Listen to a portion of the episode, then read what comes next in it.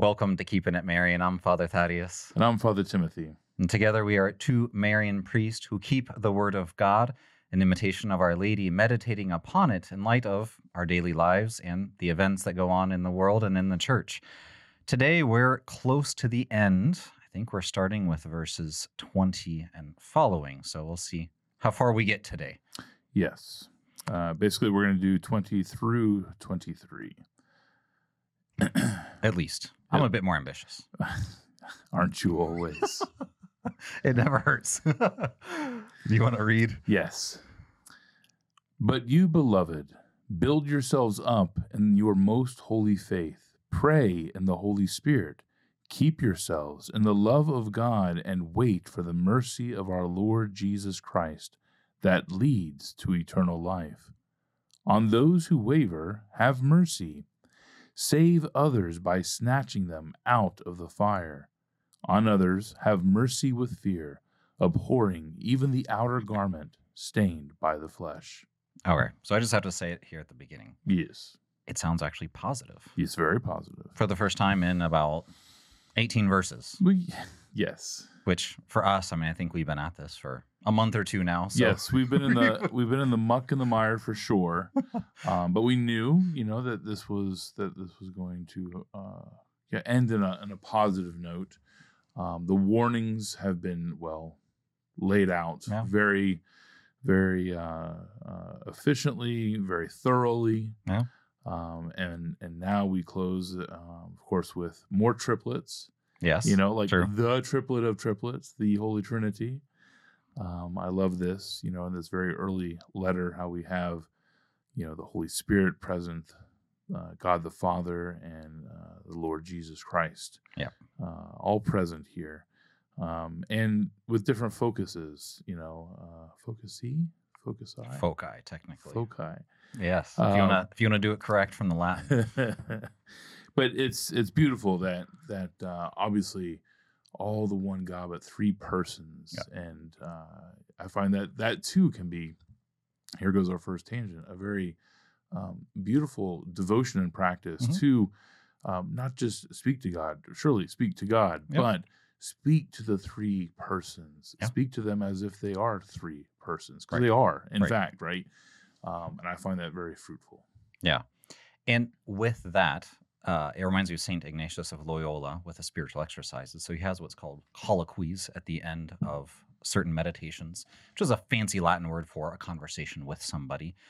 And he does encourage at times to speak with Jesus, Mary, but then he also says to the three divine persons, and something particular to Ignatius's spirituality. I don't always see it brought up in Ignatian spirituality, but in Ignatius's own life, is this emphasis on the unique capacity, or the capacity to talk uniquely to each divine person, to the Father, to the Son, to the Holy Spirit. Yeah. And my own tangent here at the beginning in regard to this is, so me kind of being a theologian, as it were, studying more theology, sometimes people will comment, well, you don't find the Trinity in the Bible. You don't find the word Trinity, and you don't find this belief in, I believe in one God, three divine persons. And, as Catholics, we believe in Scripture and tradition. And the point here is that, no, there are a lot of words. Incarnation doesn't show up either, in the Bible. But what tradition is not some extraneous idea. We just kind of added stuff in that isn't there. It's putting together what's already there. So we have here Spirit, Jesus, God the Father. And even if Jude doesn't say, oh, by the way, this is the Holy Trinity, that's what he's referring to. And so when we have doctrines and we have dogmas or we have creeds, it's as it were pulling out from scriptures that which is kind of behind the scenes that everybody already kind of knows, but they don't necessarily use the word that we use today to describe it. So that's one thing. And the other thing is to point out that a lot of times in scriptures, and I forget, I think it's called an inclusio structure in Latin, which is simply inclusion, which I call the sandwich structure. Sure, so, or like bookends. A lot of times people like... I like sandwiches. I'm hungry, I guess. There you go. But yes. It is Lent, so I can get behind that. Fair enough. So you have at the beginning, the address and greeting, you have something very positive. You know, you have this exhortation to be kept safe in Jesus Christ, mercy, peace, and love be yours in abundance. And then you have the other bookend, the other piece of bread and the sandwich, you know, so you have good stuff and then all the meat of warnings. And then you got the other piece of bread, which is another exhortation about being kept in Jesus Christ, awaiting his coming. So just to point that out, and it's important, I would say, to keep that in mind, that even though there's a lot of negativity, it's wrapped in very positive realities, you know, because sometimes we can get caught in that negativity. We've talked about this before, you know, the world going to hell and high water, you know, things in the church happening. And to remember, you know, it's not for nothing that he includes what's negative within the context of keeping the faith, being guarded and kept by Christ Jesus in very positive things. So what I hear you basically saying is you could boil down the letter of Jude to like a bitter pill that's encased in chocolate, so it's easier to swallow. That wasn't quite what I was going for, but you know. But it is medicine in a sense. I mean, it is. That is true. You know, parents probably know, I've seen certainly on movies, you know, and mama has to give said son medicine, tries to, you know, finagle him to open his mouth or to have the medicine, since in itself it's not delicious, let's say. For that reason, I think I still hate grape flavor stuff because of all the grape cough syrup that's ruined that flavor forever in my life. So shall we dive into the actual verses then? Let's do it. Okay. So here we have the third time, let's talk about triplets. Yeah, the third time that Jude refers to the Christians he's writing to, beloved. So Jude has been warning quite a bit. He's been advising Christians about these false teachers and their doctrines. And now he goes back to the affection of his heart, which, again, we get the words. And I think I've experienced this in, like, you know, we have our phones here and text messages. And I don't know if you've ever had that experience that you write something and you know the tone of voice in which you write it, but said person receiving it doesn't know your tone of voice because it doesn't have a tone. It's just black and white text. So sometimes what I experience is, you know, talk about the negativity is, we can bring our own ideas into these things because we interpret it according to our tone, our attitude, and we don't have the sense of the heart with which, for instance, Jude wrote this. But here, this is the third time he wrote the word beloved. No, he's writing this out of a genuine affection of his heart. He's not someone who's just, you know, fire and brimstone, let me just, you know, preach something really hard. This flows out of a deep love, both for God and for his people. So that's the first thing I want to point out as we close up this letter. Secondly, build up yourselves in your most holy faith. Faith, of course, is a gift. So it's always helpful to ask, Lord, increase my faith, like the apostles in the gospel. Sometimes, you know, as a priest, people say, like, I feel like I'm going to lose my faith, or I feel like I don't have any faith. And for me, it's kind of a false problem, because if faith is a gift, I would say, well, then just ask for it, you know. We don't have to be so concerned about, do I have faith or not? Well, and I would even say to that particular person, because this is a common fear that many people have, but for them to be afraid of such a thing to begin with shows that they have faith. Yes. Right? It's the classic, you know, I do believe, but help my unbelief. Right. You know, it can always be better. It can be more perfect. It can be, you know, stronger. But don't cut yourself short. Like, the Holy Spirit is present. Otherwise, you wouldn't be complaining about this in the first place. Right. Much like people who have scruples over the sin against the Holy Spirit, and then they wonder, well, did I commit it? The paradox is, since you're wondering whether you sinned, you haven't committed it, because the people who commit it are those who do not repent of sin and aren't even worried about it. So build yourselves up in your most holy faith. So obviously faith is a gift, but it does require our participation. And that's something that, at least for me, I've reflected on that. Even if it's a gift, it's kind of like a seed in a garden. You know, it takes a lot of care. You know, we have one of our brothers here who's very good with a green thumb and keeping care of our grounds and building greenhouses. And when I've tried, when I was in Argentina with our gardens, it's no small thing. Ants come in, they take all my flowers because they think it's a good breakfast. They're cutter ants.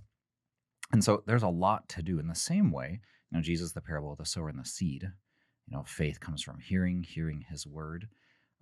it's not easy to allow it to really grow to full blossom. And that's what Jude's letter is ultimately about. There's a lot of dangers that can come in. And so for us, the focus ultimately is very positive, to build ourselves up, to edify, in other words, because the word here in Greek is actually like to build a house upon, basically. We think about building up the church. Sometimes we think about building up the church in terms of we got to help it a parish and do all these kind of institutional things. Mm-hmm. Build yourselves up could simply be sitting down kind of like this and talking with a friend. Pope Francis, for one of his Lenten messages, actually had a beautiful message about, and it might have been Pope Benedict actually, but anyway, about encouragement as a work of mercy. He says, you know, encouraging someone else in the faith when they have doubts, when they're discouraged and they don't know what to do, is a great work of love. And so that just leads me to ponder. I don't have all the answers, but you know, how can we build ourselves up in the faith? Because there's so many other things we got to do sure. in daily life that occupy our time. But this is the most important thing, because upon faith relies everything else in the spiritual life and our life in Christ. I don't know if you have any. No, I mean, to go off of that, it comes to mind. I think it's Paul who instructs us, or it could be one of the others. You'll probably let me know. But, you know, to say the things, the good things that men need to hear. Yep. Not the things to tear them down, but mm-hmm. to build them up. Yep. And that is always, you know, I've been talking, I've had so many conversations the past couple of weeks over the concern, which is a good thing, that people, it's on people's radar, and they're really trying to focus on this and take it from their lives. That is the topic of gossip. Mm-hmm. You know, and they're like, I don't know if this is gossip or not. And I'm like, well, and so the best way that I've been able to help people see is to ask them, mm-hmm. what is the focus? Yeah. Why are you discussing mm-hmm. this issue? Is it so that you can perhaps identify a legitimate problem with another mm-hmm. third party, and you both want to help them out of that problem in the mm-hmm. most loving way possible? Or are you just raking them through the coals behind their back, and you just right. want to like leave them devastated in your own minds and in your own hearts, mm-hmm. showing how base they are? You know, and with no intention whatsoever of actually building them up. Right.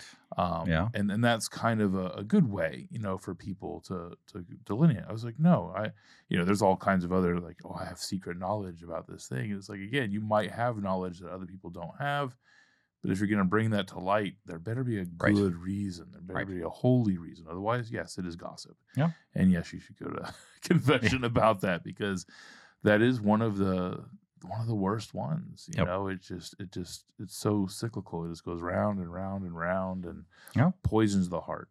No, it's good you bring that up, because there's a great truth behind that, and I'll tie it in with the phrase that I remembered from Paul about, you know, faith comes from hearing. So in one sense, like my faith depends upon what I hear from you. Now that's qualified, of course. You know, I'm sure. not totally dependent upon you, but you know, none of us have faith alone. You know, I wasn't baptized by myself sure. as an infant. You know, it depends. Nor could you baptize yourself if you found out about baptism. Right. But it's just to show the real dependence yeah. that we have upon each other. And Father Cantalamessa, or now Cardinal Cantalamessa, he said at one point, you know, no one can evangelize themselves. And I find that true, because sometimes people approach to me and, you know, they'll want to talk about the faith or kind of encourage me. And they're like, oh, but you probably already know it anyway. You know, I don't need to say anything. And I mean, it's true. Yeah. In one sense, like I know the datum. I know the data. But what Cantalamessa said is very true. Like I can't evangelize myself, though. I need to hear, nonetheless, yeah. the very basic things all over again. Right. You know, I still need to listen to homilies. I still need to hear from you or from my brothers. And, you know, what you talk about, like the talking, faith comes from hearing. Well, we can also destroy people's faith by talking. And yeah. it's true that sometimes Catholic social media lights up where the faith becomes a weapon to tear people down instead of build them up. And we use the faith as this standard to like cut apart people's character, to judge them. And of course, that's the supreme irony of using something that's a gift of God, but against God. I mean, forgive the strong comparison, but like Satan and the temptations of Jesus in the desert. He uses the very word of God to tempt Jesus. Yeah, that's right. You know, and that's the trick of the enemy so often, is we can use something very good, but for a bad end. Mm-hmm. And it's a good question. The Catechism is very clear. You know, you can read the section on the seventh commandment. You shall not bear, sorry, eighth commandment. You shall not bear false witness. And it gets into more than just lying, you know, calumny, detraction, right, slander, all these things, because there could even be things that are true. Yeah. But does it build up? Yeah. No. I'm, my own sense and from here, and I think it's important as Catholics to ask ourselves, how do we truly build up the faith? It's not, sure, it's not by hiding, you know, things that are going on, but so often we can just talk about many things that doesn't really build up my faith or that of others. Sure. Yeah, it leads a lot of people to despair, you know, right, lack of hope. Right. So, and can make a mockery to the people outside the church of like, well, sure, look at them. I mean, they, well, I believe what they're saying. If that's right. I mean, there's a, you know,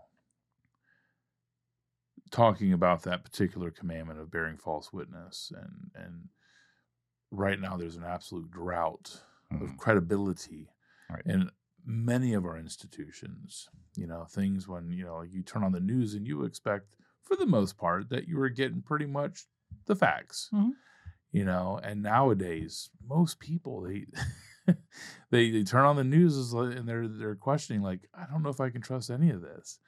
You know, I mean, right, maybe the weatherman, you still feel pretty confident that he's giving you the straight scoop on that there's rain coming tomorrow. But everybody else, it seems like they yeah, are bending the truth, like not just a little bit, but in all kinds of ways. So, you know, we can't change the way that those organizations, mm-hmm, we have no power to make them, to force them to change their ways. However, we can guard our own selves, right, and make sure that we don't do the exact same things that we abhor, mm-hmm, in them. Right. And you know, when you mention, you know, Catholic social media, I sadly see sometimes, mm-hmm, you know, on the one video, them decrying rightly, this is wrong, we shouldn't be bearing false witness. And then in the next video, they're bearing false witness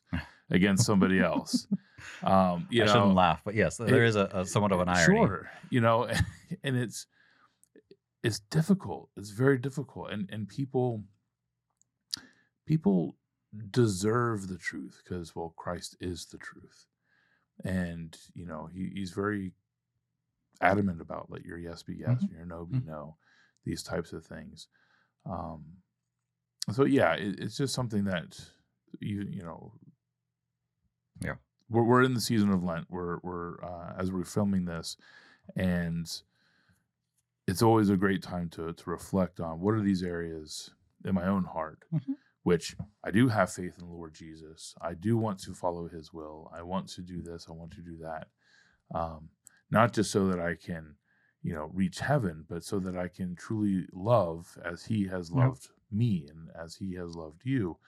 But it's good to, again, look at ourselves, think about, okay, this area here I need to work on, or this area here I'm not succeeding in, mm-hmm, and to allow that Holy Spirit to come in and build that up, so that we're more perfect witnesses. Yeah.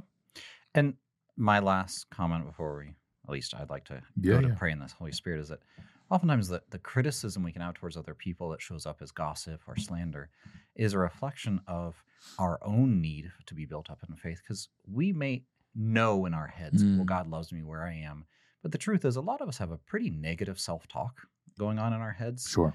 And what that means is, just as I often live criticizing myself to push myself to be better than I actually am, so we then criticize other people that they should be better than they actually are too. And it's not to say we aren't in need of conversion, or they aren't either, but it's this attitude that we have to convert first, and then, you know, we're good. Yeah. And the whole gospel is that God encounters us first, and it's that encounter that leads us to conversion, because it's His love that initiates my conversion, because I can't do it on my own. Mm-hmm.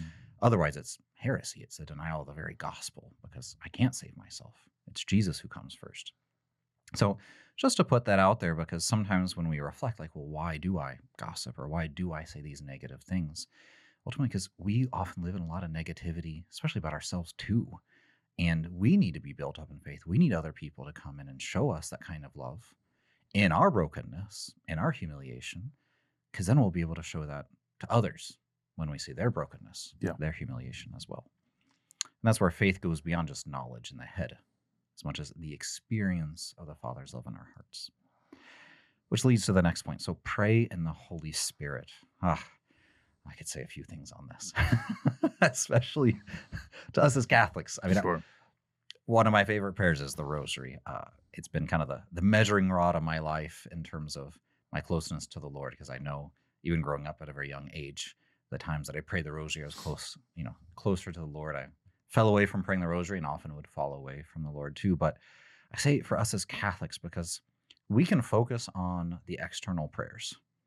Get your rosary in, do this, get to Mass, none of which is false or bad. But I was just talking with the novices actually about this today, that in Latin we have these phrases to describe the sacraments, ex opere operato, which means the sacraments convey grace to us.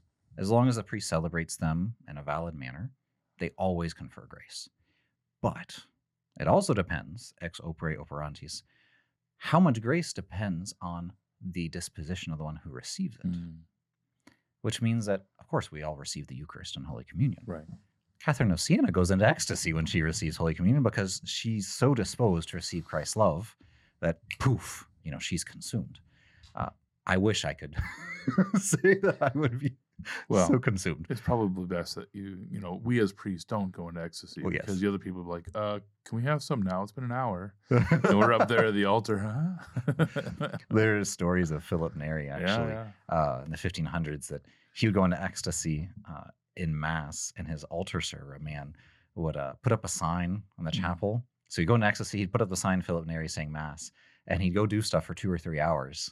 And then he'd come back and then finish the Mass with Philip Neri. Anyway, but I point this out because the point of prayer is not just, I got my prayers in. Now, I'm not in any way knocking vocal prayer or saying like we shouldn't, but it's, there's more to prayer than simply getting it done is my point. Much like in relationships, like in marriage or friendships, it's not about, just get here, record this, get it done. It's about the actual experience in the relationship. So praying the Holy Spirit is pray with the Holy Spirit in the depths of your heart as a living person. Yeah. And that's something I think particularly close to me because I wrote my doctorate on the Holy Spirit. And we often think of the Holy Spirit in regard to his gifts and what he's doing and ask for grace from him. But deep prayer comes from within, from the Holy Spirit who groans, St. Paul says, with inexpressible groans that aren't even expressible in words. And at least in my own life, in my prayer life, a lot shifts when I start entering into how is the Holy Spirit interceding, St. Paul says. Not interceding like Jesus before the Father, but interceding and being the one who brings forth this prayer.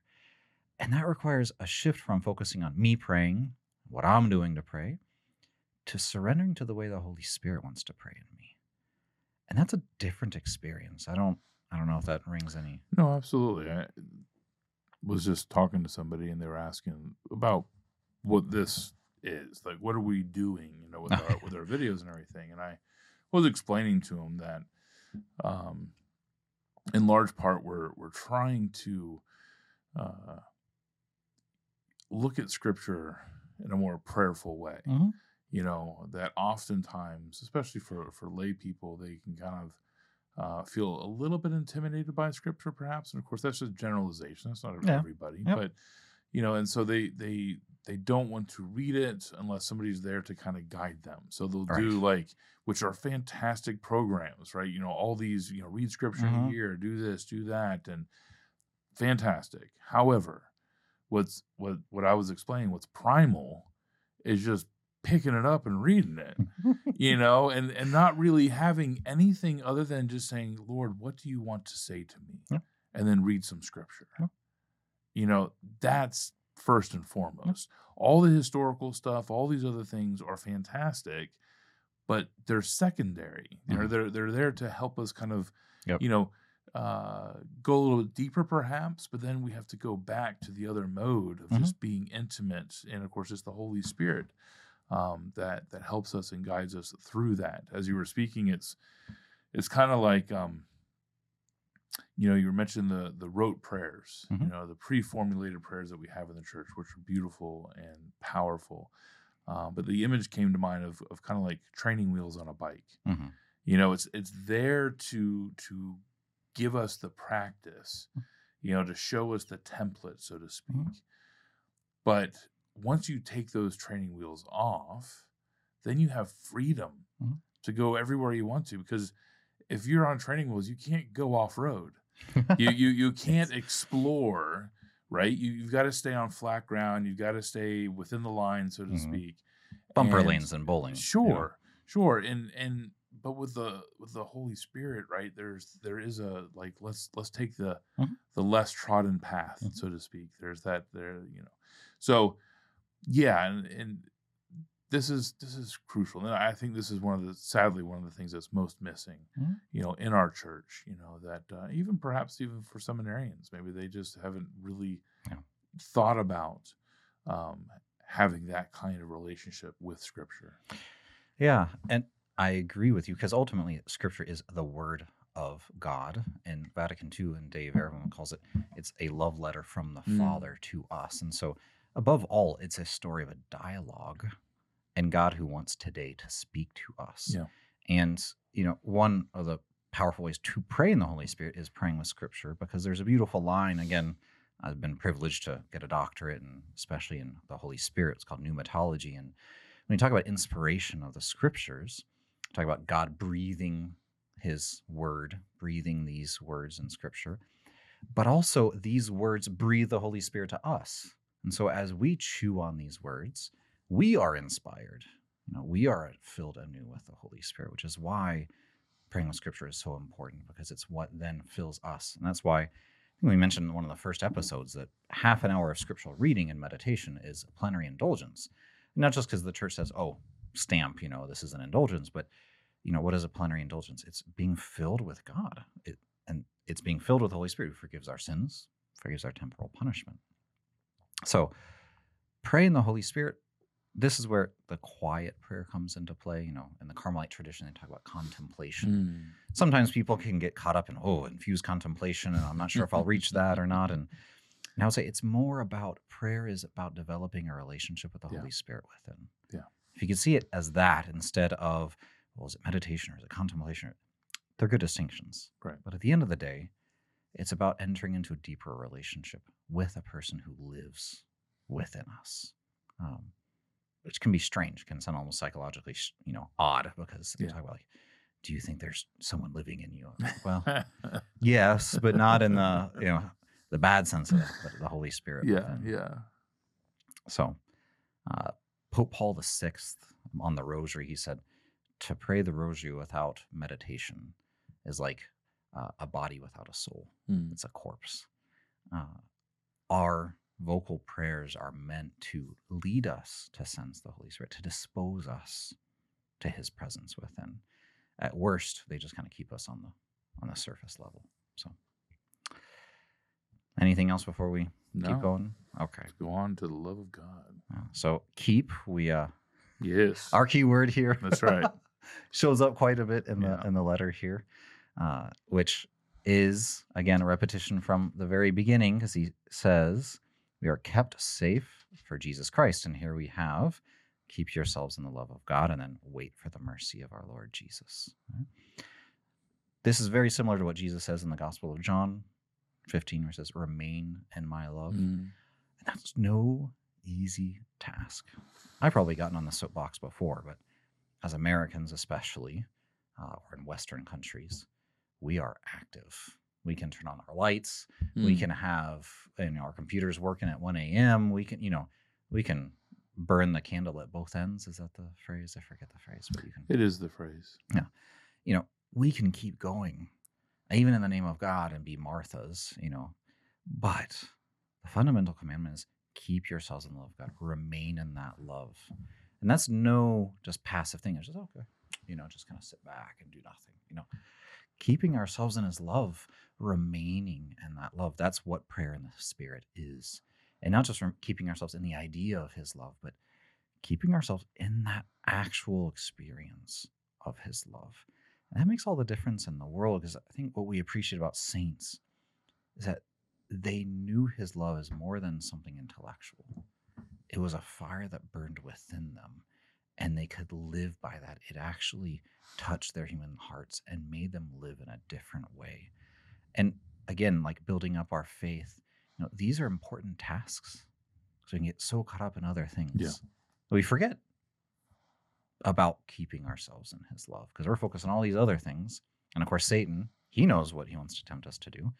And he wants to steal that love of God from our hearts, because that's what he doesn't have. You know, he doesn't have God's love either. So, no, 100%. I think it was just last week, there was a couple days in a row where the theme was staying in the love of God. And what oftentimes comes to mind, and it comes up in a couple different places, but John puts it pretty poignantly, I believe, and I forget which are the three letters. But he basically says, if you hate your brother and profess that you love God, you are a liar. I mean, that's the strongest that it gets. He's like, let me, is this on? Let me, you're a liar, you know? And people are like, well, I don't hate my brother. And it's like, okay, let's go back to, you know, Cain and Abel, you know, and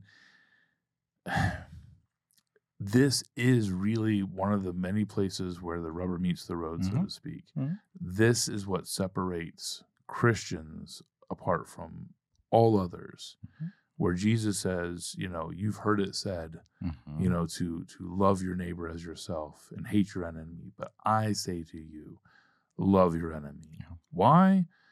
They're your brother. You may not have they're an estranged brother, but they're still your brother. We're all related. Our parents go all the way back to Adam and Eve.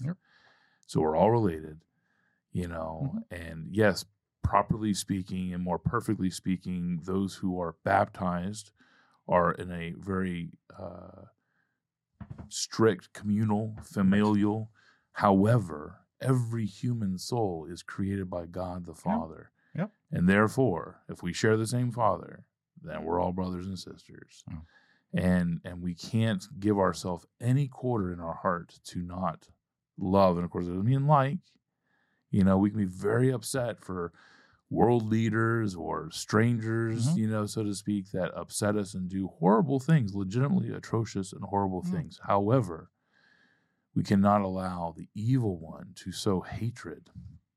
That is a desire for that person to peril, you know, to fall into hell and to get their just desert, so to speak. And many people, many faithful Catholics will speak just like that, you know, and right there, if John were here, he'd be like, you're a liar. The love of God is not in you. Repent. Which is the paradox, is John is the one who keeps talking about God is love and all these kind of positive and simple things.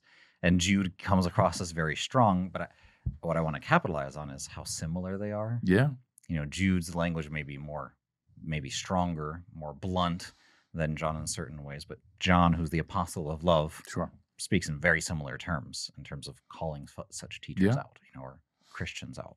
Because it was as much of a danger then, in their time, as it has been for the past 2,000 years. Human nature, sinful nature. So it's this is, if people are wondering, gee, is the love of God in me? I don't know. How many people do you hate right now?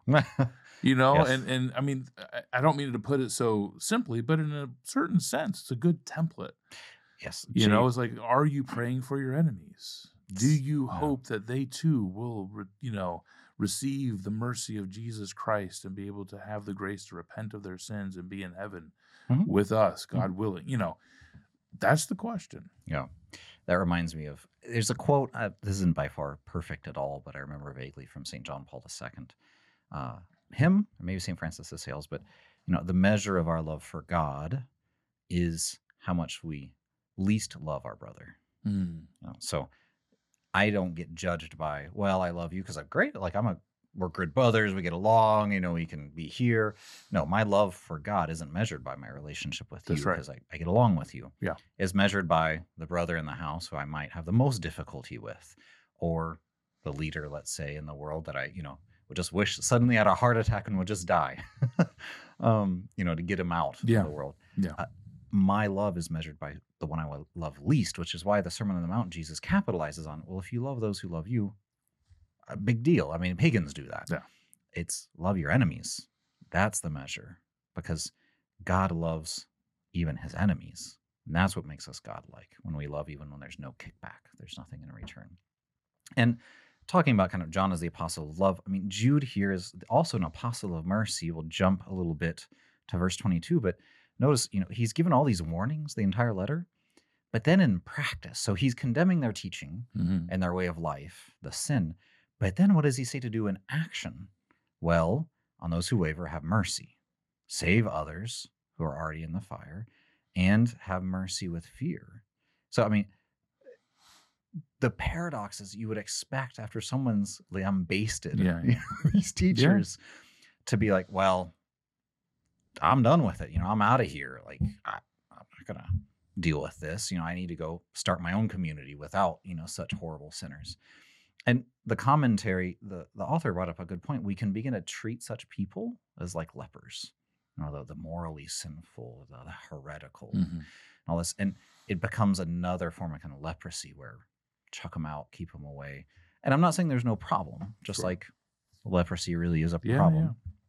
But Jesus's approach obviously was very different. He went out to those lepers. They were the ones who got invited into the church because he brought healing.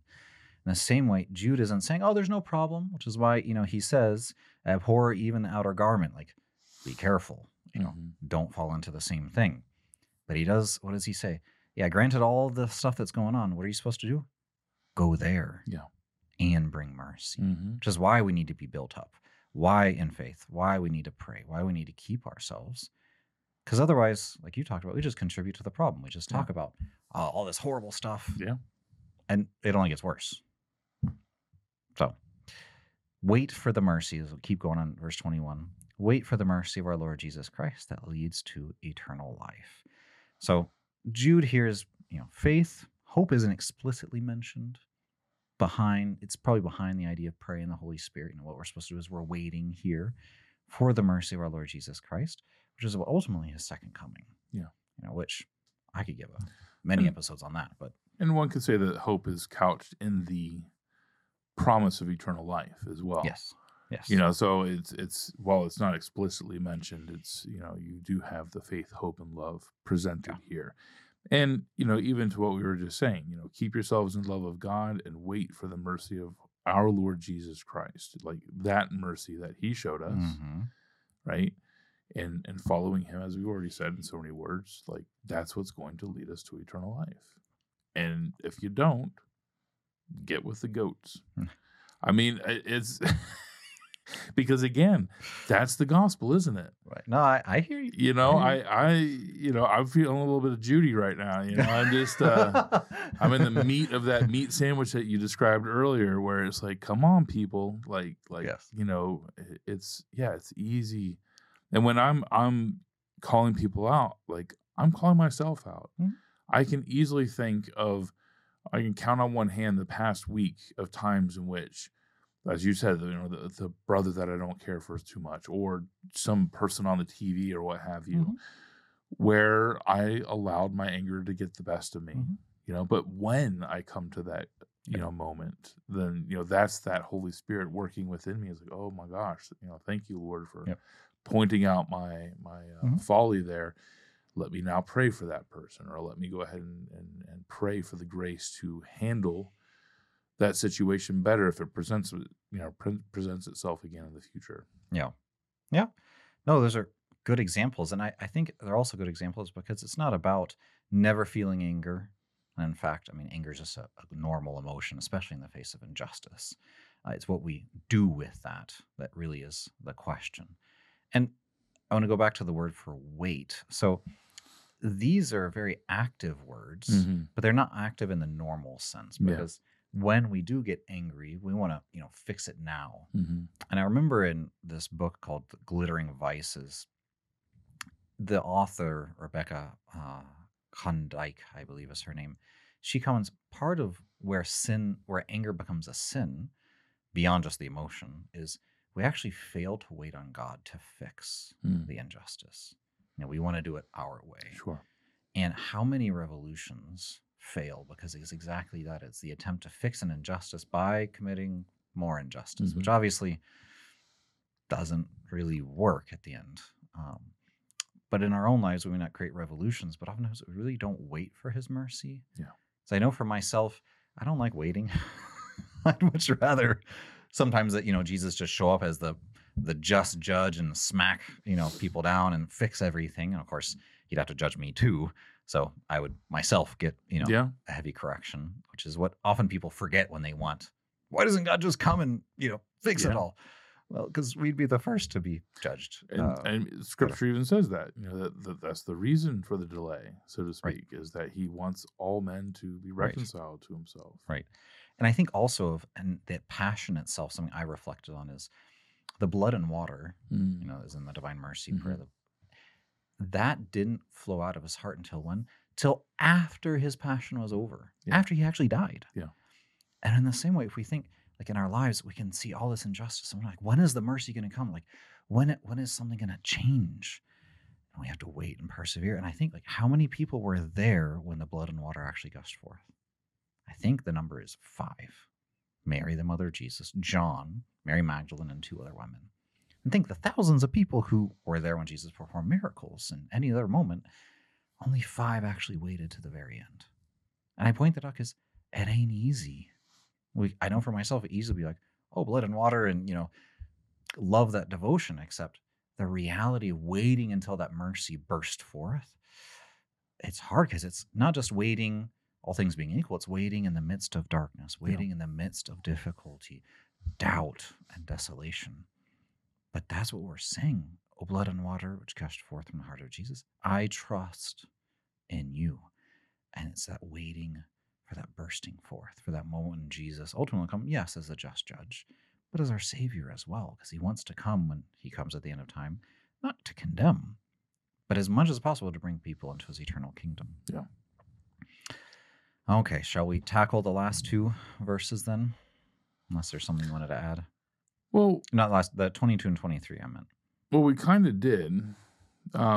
You jumped ahead. I hinted at it. You know, so if there's anything else you want to kind of put a bow on that. Well, sure, I shall put a bow on top of that. I mean, because it really is, you know. But yes, go ahead and start marching through this because we did kind of jump the gun. And, you know, that is that we started talking about, you know, snatching, you know, those out of the fire. Right. So there's not much, I think, to elaborate on. There's a triplet here as well, and those who waver, and then those who are in the fire, and then those who have their outer garments stained by the flesh. So you have 3 groups here.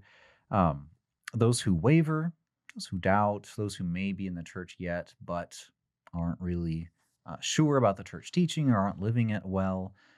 So have mercy. So again, we've had a lot of harsh words here, calling, you know, spade a spade. But at the end of the day, when you're dealing with the sinner, have mercy. And that's really important that mercy and truth go together, and it's mercy for the person. Then others in the fire, it's an image of judgment. So those perhaps who are the false teachers, those already in sin. So here there's a rescue, you know, have mercy on some, go to rescue those in the fire, which reminds me of Catherine of Siena. She wanted to stand at the gates of hell so that no one would enter there. I mean, that's Christian holiness. It's not looking from far away and going, yeah, these sinners, they're going to hell in a handbasket and how horrible, and they should go there because of all they're doing. No, the saints wanted to stand in the fire and save them and the worst of them because it didn't matter what they sinned. Right. They didn't want anybody staying in that fire forever. And that's what God's love is like, you know, that he doesn't want anybody, even the worst of sinners, to go there. And then, you know, abhor even the outer garment stained by the flesh. Fleshly desires, you know, giving into things of this world. We can go down the laundry list, but the idea here especially is to have mercy on them with fear, is to recognize that we're weak too.